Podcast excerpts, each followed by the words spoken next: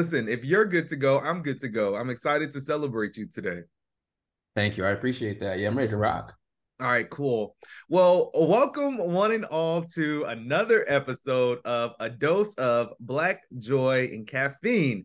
Um, I am really just overwhelmed by not only being on season six, but also uh, the road to 100 episodes. So um, it's really exciting that we're hitting that. Uh, this season, we would have uh, spoken to 100 Black people um, from all across advertising, marketing, and PR. So it's truly exciting and definitely want to thank um, the 32,000 listeners across all streaming platforms that have tuned in.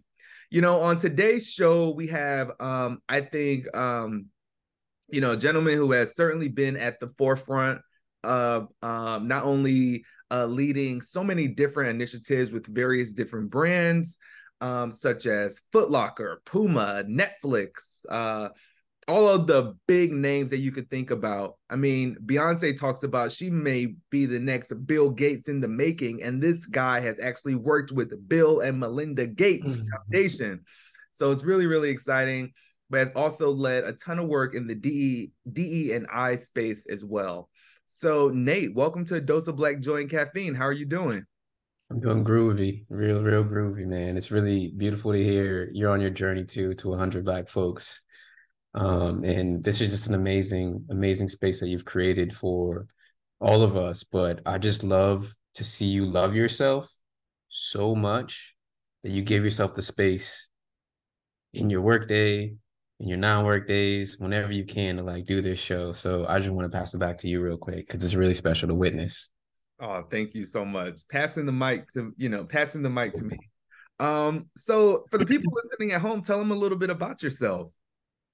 Oof. Um, my name is Nate Nichols, and wow, uh, originally I'm a little black boy from Connecticut. Uh, parents were immigrant Jamaicans. Dad was an immigrant Haitian. I never met him a day in my life.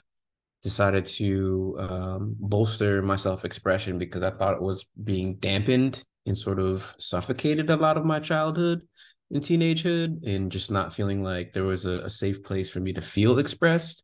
Um, so I really just put my gas, my foot on the gas when it came to being a creative. Um, and so I've been designing as a creative and a creative entrepreneur since I was like 15.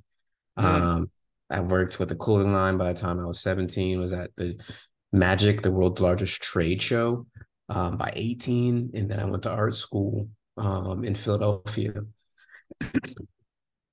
Excuse me. And that's where I got my degree in design. Um, I started my real entrepreneurial career, which uh, has me here today, to your point of working with some of the, the world's greatest entertainment, media, sports, um, retail, and footwear brands on on on the globe. At what point of your life? I mean, you mentioned 15. Did you realize I am really good at this? I never thought I was good at it. Actually, mm. I don't think I'm good at it now. Mm. I think, I think that this that you may be talking about is design and being a creative.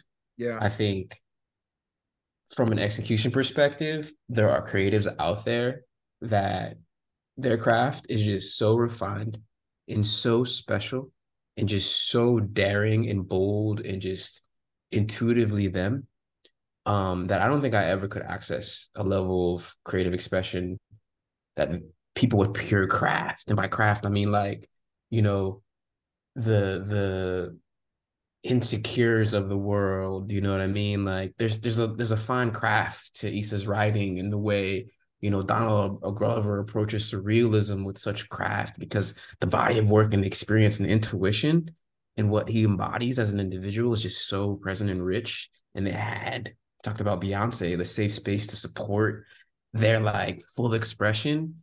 I don't think i was ever really great at fully expressing as a as a creative. I just think that i've just been like rebel and rage against the machine to to to facilitate creative. I think I understand them at a high capacity. I think yeah. they and I communicate at a, a, different frequency, which allows me to like support them and direct them and like build a platform and be a platform for them in a way that like we can we can work and collaborate to design a craft that no one has felt or seen before. Yeah. Do you feel like that is based on like sometimes brand restrictions? Because, you know, for those of you listening, Nate is the founder of Palette Group, which he you do work with a lot of brands. And you mentioned the people like, you know, the Issa Raes of the world or, you know, Donald Glover um, and Beyonce, but they're also functioning as their own entity a little bit, you know, but you're mm-hmm. still functioning as an agency working with brands. So do you think that some of what you mentioned is because of you know the the brand restrictions and like roadblocks that you face it's funny i think uh i think so. I think it is a reaction to roadblocks and being like i don't feel comfortable here yeah. right? The idea of palette group and why i was founded was to be an expression point for creatives with a craft. Like an artist palette is just a mechanism. It's a platform for the color swatches you know that that create the emotion that create the experience that like the audience get to to see. And mm-hmm. so like we sit between the brand, you know, and, and ensuring the creatives that we get to collaborate with have the safest space to like be their whole selves and play as much as they possibly can within the guardrails that are that we think you know may make sense from the brands um, that provided to us. So like we take the guardrails and we sort of feel them out and be like, all right, which ones do we want to deliver and how do we want to shape it to communicate to the creatives to make sure the team has what they need to do their best on you know a film production a photo shoot uh, a short film a documentary series a pilot show. Like it, it's the the the ability to create is just so uh beautiful. And i just want to honor the humans as much as i can in the process. And that's like what palette group's about. Yeah i love that. You know if i could just put a mirror up to you for a little bit you know i'm obviously going to give you your flowers on here but i know that you mentioned that but i what I instantly notice, I think, especially as I, you know, I do research on all the guests before they come on the show, is that I feel like you have a design aesthetic that is so true to you. Like not only by the way that like how you personally carry yourself and dress, but also like when I go to allyship and action, the way that I don't know if that's your hand. I don't know if that's like your brainchild and like, you know, in terms of like the overall aesthetic and then when you sent over your bio, like the color on it and the typography that you selected, I felt like that was an aesthetic. Um, so to that point, what if, if there's a through line and you had to call out or put a name to the aesthetic that you've created around, you know, how you put your magic touch on things, what would you describe your design aesthetic as? That's a fire question. I'm really happy you asked that question, actually. Like the inner six year old in me is like, whoa, he's asking me what my favorite color is. like really professional. Uh, I'm, going a little bit beyond your favorite color, but like, I mean, I think that there's like a distinct aesthetic through like everything, like the the typeface on the bio. I feel like it was like a type typewriter thing. Ally and allyship had this flag, and then Palette Group has like this nice like dark color. But I think if I was to pull it, put it in like a palette and look at everything from like a mood board, vision board standpoint, I'd be like, this is Nate. Yeah. Well, I appreciate that. And I think there's something to say about analog and um, just paying, you know, homage to like, we are on these digital platforms, but there was there was a day without them. And um, it's like my way of like, I think introducing, you know, you know how uh, Virgil Virgil Abloh had like this concept of like when I design a sneaker or design a thing, it's like I'm gonna take things away. Like I'm gonna go to the thing and I'm gonna subtract three or four things. In my brain, if you take that sort of creative um, dissertation, it, if you were to look at the the design aesthetic and the ethos of Palette Group, it's like if we took away the business and the creativity of like photography and like photo and copy and out of home like you know what are the parts of it that like feel dynamic and like have a um have a texture to them? And i think about like the static of a tv like it has texture that reminds you and takes you someplace and it, it brings you someplace and like the rgb like it brings you someplace. It's like it may take you to vhs it may take you to the 90s it may take you somewhere but like to to strip back like where you are now and to like bring you to a new experience where you can feel something different for allyship and action that approach was like how do we collab? Like Amy Brodbeck is the creative director of uh, Allyship and Action, by the way, and and in collaborating with her, it was like, how do we make this feel more dynamic and give DE and I a new feeling? Like, how do we get people to pay attention to DE and I and make it feel radical and make it feel like more provocative? Yeah. And I think the analog sort of does that. Like it, it, it, it like pushes against your your brain. You're like, wait, but I'm on the internet and it's 2023. But my website the feeling is like, wait, where are we going? We're going back to a different time. And it, it challenges you a bit. And I think we're into that like challenging the status quo through like very, very intentional craft.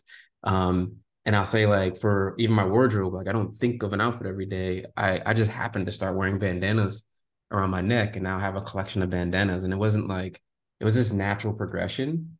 Um, and I will say it, there was never there was never like a sit down in my brain of like, here's the creative direction of Palette Group and all these things. It was more like a refinement of the uh the brand and the entity and the idea of how we can scale an agency and a production company and me as a person like how do i refine my expression in time and that's sort of what we're doing is refining the expression with the people that come along the way and so like a lot of what you see and feel now is not a direct reflection of me it's the it's a reflection of the beautiful people I keep around me, like, like Steffi, my life partner, Adem Kwakume, like uh, Amy Brodbeck, Bennett Bennett. There's all these humans that are a part of the palette that make up the ecosystem of like what the experience is. And so you're feeling not just me, you're feeling a community of people.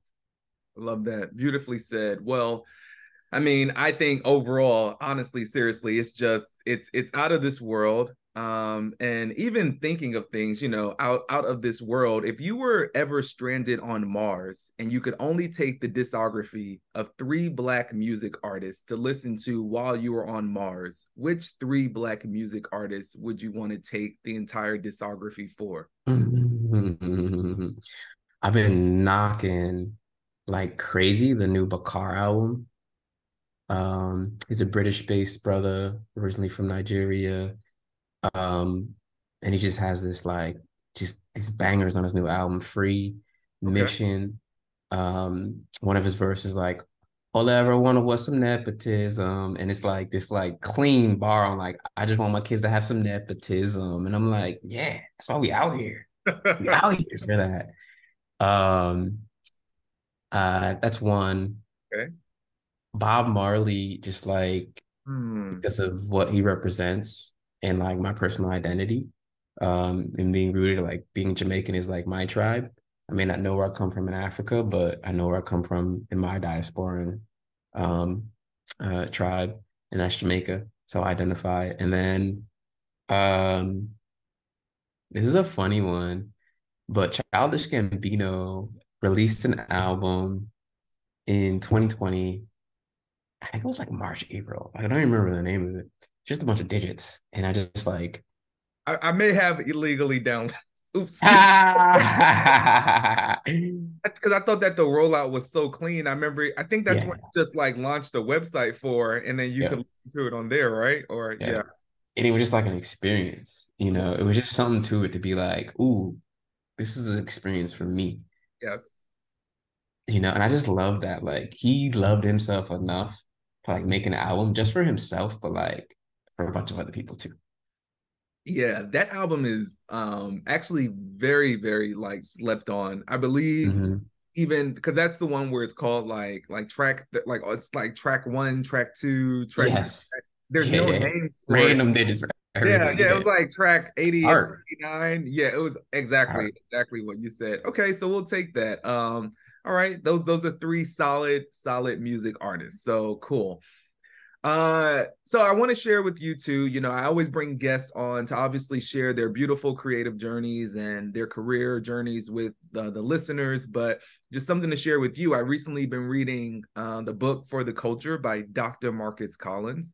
Um, and you know, to that point, what I'm realizing as I'm reading the book is all of the things that are truly missing from culture, you know, as we call it. Sometimes people think that, oh yeah, I'm for the culture, I'm living by the culture, like you know, I'm doing all these things, and then you read the book, and I'm like, oh wow, we have we may have took a step back. If you could give a dose of anything for the culture or to the culture, what would you like to give the culture a dose of? Mm, I think bell hooks. A dose of bell hooks. Like okay. her her literary career is just so potent and clear and contemporary and just refreshing.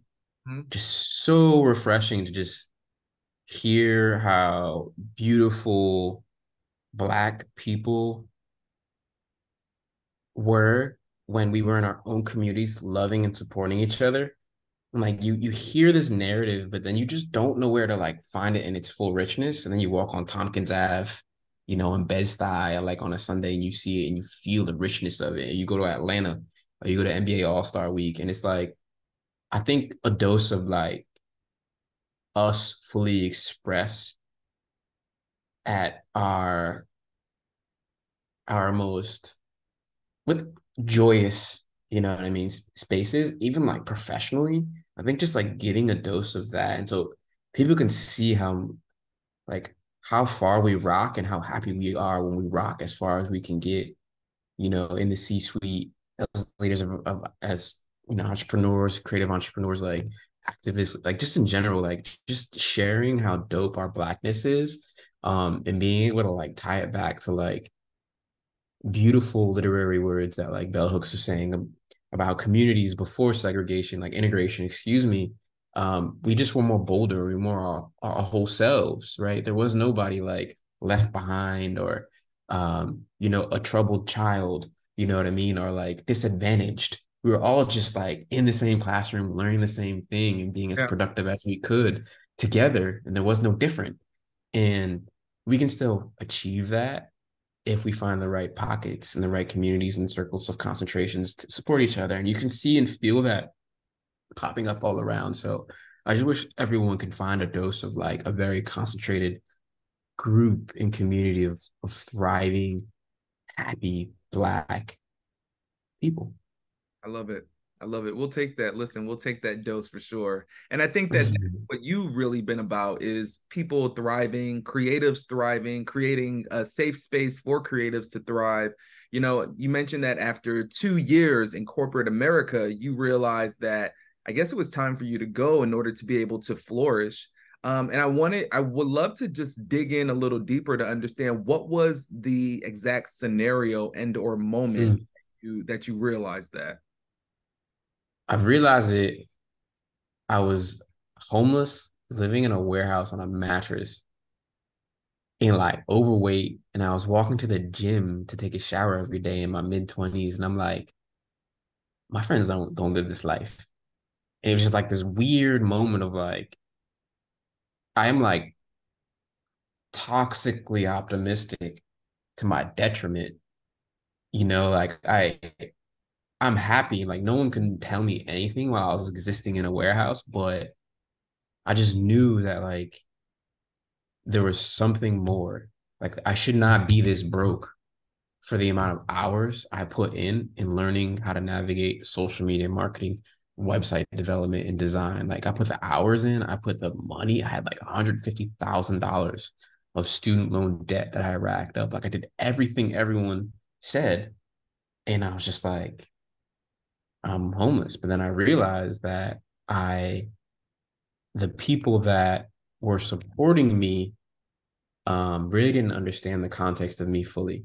And if they did know the context of me fully, they would have supported me differently. They would have made sure I had a roof over my head. They would have made sure I had the right enough money to like have a proper salary.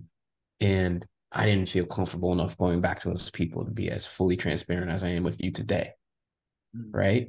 And I have been in the past 10 years. And so once I realized how unsafe I was, I was like, well, it's time to take my safety into my own hands, like I've been doing since I have been born. Yeah. Since I have been born. you know? and so Survivor Nate kicked on and was like, all right, new level time. And Palette Group was founded. You know what I mean? That was 2015. And it was just like, let's keep running. Yeah, absolutely. Um, what is the best way that you think there? And also, I appreciate you sharing that story for sure. That's my first time hearing it myself. So mm. that is that is um uh, very dynamic i think in the the nature of you know what you faced and also you know your background and where you come from i i hate too that that we have to get to that point. You know what I mean? To where I think that for myself, right. I personally, but but I personally have been in a place to where it was like I realized I wanted to start making shifts and moments before I landed in a particular spot. This ain't it. There's there's yeah, yeah, yeah, yeah, yeah, yeah. you know what I mean? Me being like there are bigger there, there, are bigger things and uh, issues that I I have dealt with that I'm just like okay, you know. Um yes. so so you fi- find uh the palette group and you talked a little bit about that, but I think it's a, a beautiful name just to dive more into it because I don't want to assume what what does that mean palette? Are, are are you referring to painting the world uh through creativity or is did I and also too I don't want to uh, whitewash by any means let me not say that uh you know what you're thinking but what does palette group mean? Uh I think it it, it was an expression of um just again saying that we enjoy and respect and paying homage to like craft without literally saying it you mm. know what I mean? Like, how do we say things without saying it and give give a narrative? You know, even to the name. Like, how do you create art in a name? And so, palette is is because I was on an airplane to Paris for the first time, and art was, you know, the term art has been colonized and like it is commercialized by, you know, Europe. And so I was going to, you know, Mecca. yeah, yeah. And I was just in my art bag and I was like, ooh, this feels right. Something feels right about like even the logo is meant to be like two swat like paint swatches, like sticks, excuse mm-hmm. me, brushes. And the the circle is meant to be like a swatch, just like light, like, and I don't ever say it out loud. You'll never see it or read it anywhere, but it's just like a very light homage to like art and craft and how we'll always respect it. We'll always honor the craft as much as we can. Um, and yeah, that was like on a flight to Paris, and it was like my first first class flight. I had a, a buddy pass, and my homie worked for Delta, and she had upgraded me, and I was just like sipping whiskeys, just like concept. first first time leaving America, going yeah. to Europe, like on Paris, and I was just like, I already had, I already had written in a journal, a do that like I this is going to be the hardest chapter of my life. This hmm. decision of leaving the company that I'm at right now and starting this company is gonna be the hardest chapter of my life. And yeah, I just made that decision, founded it uh, in 2015, and we started doing social media marketing and creative for a local gym. And then we also took some of the clients from the old company. So I wound up um, acquiring all the business from the past company that I had built over the past two and a half years. I love that beautifully said um and uh yeah trust me if i was in first class uh, headed to paris i, I would have came up with something like that too but you know um, I think that that's amazing. Have you ever been in a creative rut? I guess like a creative funk that you just felt like you could not get out of? Yes. My question to you is what does it take or how can someone motivate a creative like you to get out of that and to be able to create? Oh, you can't. You just got to support them through it. You got to ask them what they need what they can't need. force anybody out of a rut. You know, like they're they're in that experience for a reason, and the only thing you can do is be with them and sit with them and really like try to understand what they're going through. And if you can't, then like maybe you just they just need the space. You know, you don't know what's going through their body, like, and what's going through them. And I don't know. It's it's it's a hard, it's a challenging question to ask. Um, but I think creators in time, like Dali, he would like this guy was insane. He would he would have a a spoon he sharpened and he would just stay awake and just have this pointy spoon on his finger and like that's how he would he would just like motivate himself and just stay awake for hours and that's like the extreme um somewhere in between you can choose to use ai or not like i find it extremely like inspiring and like motivating. Like I, I don't use the things, but it helps me inspire others and like shape dialogue and frameworks. I think that is an awesome tool for me personally. Um, but when someone else is in a creative rut and you know my responsibility is to support them as a as a creative leader, I normally just kind of like try to sit with them and, and hear what's going on if they if they feel comfortable enough sharing and like because usually it's something that has nothing to do with their job, right? It's something going on in their life. Yeah. Yeah, definitely. I really appreciate that. Do you have any personal motivational quotes or quotes that you live and or you know kind of stand by or that you repeat um, that you know you have used throughout the years? I would love to hear any of them. So when I'm in, we're in capability sessions. Um, there's a there's one that I, I live by that my first mentor when I was 18 in Philly um, taught me taught me a couple. But my favorite is um, you know, who you are should be so loud you don't have to say a thing.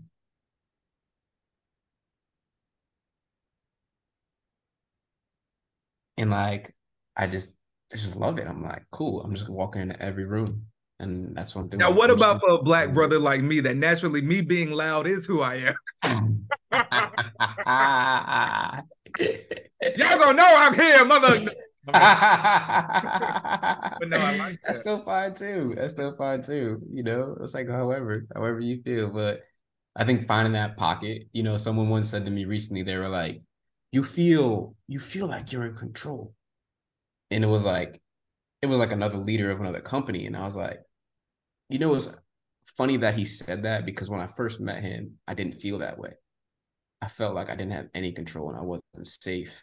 Mm. And I mm. couldn't be my whole self in spaces. And so like three years later to experience this man in a different context and be like, as I'm like walking in this Soho house past him, you know, and he's like, Oh yeah, bro, like where you're at right now, you feel like you're in control and it's dope.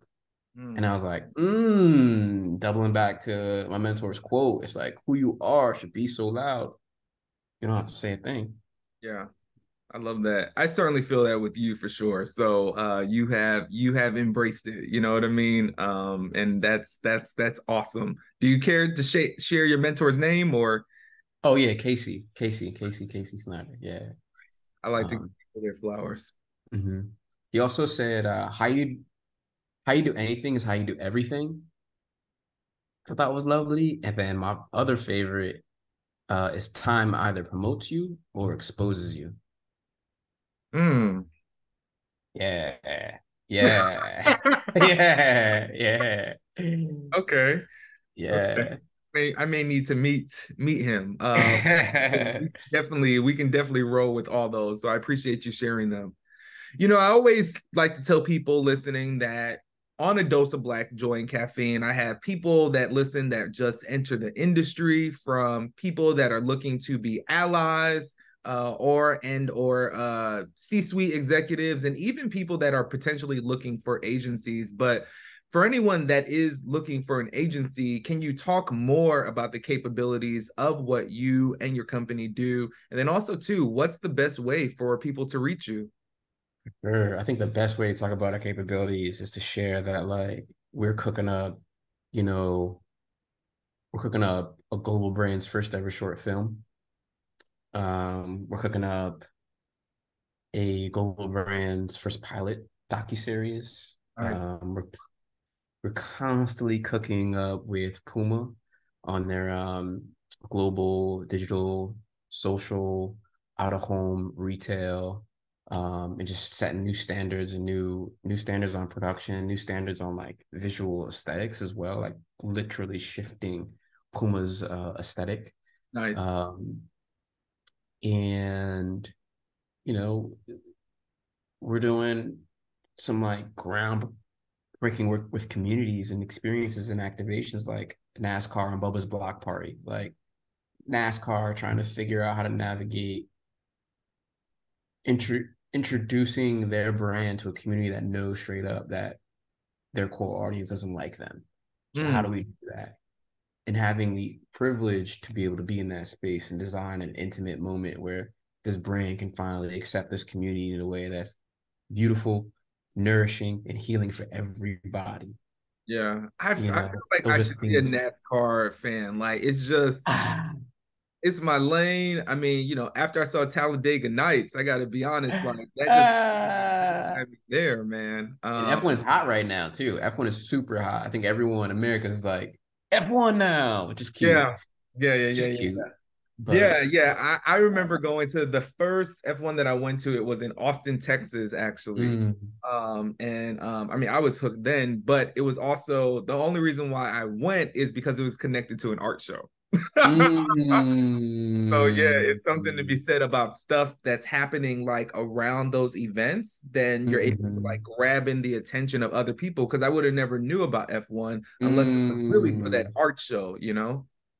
Yeah, so. and you can it looks like there's a, a black culture coming along with like the novelty of this new sport coming to America. Like black culture is taking onto it mm-hmm. and sort of taking up space in it, which is really interesting too. I don't know if you've been noticing that, but it's really cool that like here you've gone and like see and feel that. And so yeah, those are the spaces we're going in. It's like these new contemporary like brands trying to like these old brands trying to figure out how to like tap in like contemporary black communities or contemporary audiences in general. Yeah. Gen yeah. Z, etc. Yes, absolutely. That seems to be the brief for many people. So definitely understand it. Um, so one, thank you so much for your time. I know you're very, very busy, uh, you know, creative individual as well as uh entrepreneur, business owner, and friend to the world. Um, how you have really built a lane for yourself, I think is so impressive. Not even I think I know. I'm sorry. I just, you know, I, I just know it is because um, I always like to say, I think on the shoulders of so many different people within this industry are invisible uh bricks that we often don't talk about or that we can mention you know what i mean but it's just like i i i i, I get it you know but to that mm-hmm. standpoint if you were going to rebuild your foundation um you know for let's just say for the next six months uh knowing that we're halfway through the year and on each uh, building block you were to put one word in order to you know grow and support you. What are those three words that you would select to build your new foundation? Um i would say probably uh take it slow. Oh okay I love that. I love that. okay. I feel like I've been living my life at like a meteor meteoric space, like uh like pace, excuse me, like a meteoric pace. And I can feel it in my body. I yeah. can feel how like the toll of like the pace I'm moving at. And I'm so privileged. I'm so privileged to work with the brands and the people and have the types of conversations I do. But it's been a slow, slow like grind. It's been a marathon, right? And so I think it's giving myself permission and giving everyone else permission to like take it slow. Yeah. Yeah. I I agree. Um and also too like I said if I could put a mirror up to anything trust me um there have been several people on this podcast where I haven't asked you this question, but it was just me asking them, are they tired? Um, just so I could see if I'm the only person that you know am. But that I think that that's a thing, and I, I'm wondering if that is because we nobody and like no one. I'm saying like you know I'm not just talking about black and brown communities. I'm talking about everyone in the world. Honestly, didn't give ourselves time and space over the last three years, you know. And now. I think that it's it's it's it's really hitting everyone. But I also feel like so many we're we're all collectively, which I understand, are in a state of like economic recovery um to where it's like we're trying to go back to get things like more lucrative shall i say mm-hmm. or even get things moving a certain way but you know just like with any uh really really horrible bruise it takes time to heal. Yeah. Yeah and i think emotional recovery is a thing right now as well where like we were so like so like uh lamented about like the loss. Like we were all lamenting over the past couple years but not knowing that we had to grieve everything yeah. we lost like these lived experiences that we had planned and work and salaries these strategic moves and like life like for everybody we're like grieving the loss for our our cousins and nieces and nephews our friends our colleagues and it's just like this overwhelming feeling of like what can i do and you feel like you can't do anything and then then you realize wait i haven't done anything and like what what have I been doing? And you're like reflecting, and I think everyone's just coming into this space where they're learning how to love themselves again. Like, what does it look? What does it look like to love myself post 2020? Yes, because I love myself very differently before 2020, and I ain't like how I love myself. So how can I be cute? love myself a little differently post 2022. love that. Um, anything you know before you before you go that you want to leave our listeners with? Yeah, man, turn up the volume on volume on like loving yourself at work. Like turn it all the way up, like all the way up, please. Because if your workplace doesn't admire that and, and, enable that, you're at the wrong workplace, right? Like find places where you can feel safe and free your whole self. Because yeah, man, we're here to do work, but we're also here to love ourselves and love our lives every fucking day. Every day, all day. Nate, I appreciate you coming on the show. Um, I wish you nothing but the best on the path forward and also to the, you know, the things that you have coming up in the next couple of days. So, you know, continue to be exactly who you are. You don't need me to tell you that, but I just want to let you know that it's um it's definitely an inspiration to to many people. So thank you so much. Appreciate you, I do. Absolutely. And thank you all for tuning in to another episode of the podcast. As always, stay safe, drink a ton of water, and remember that you deserve a dose of black joy and caffeine. Until next time, I'm Adu.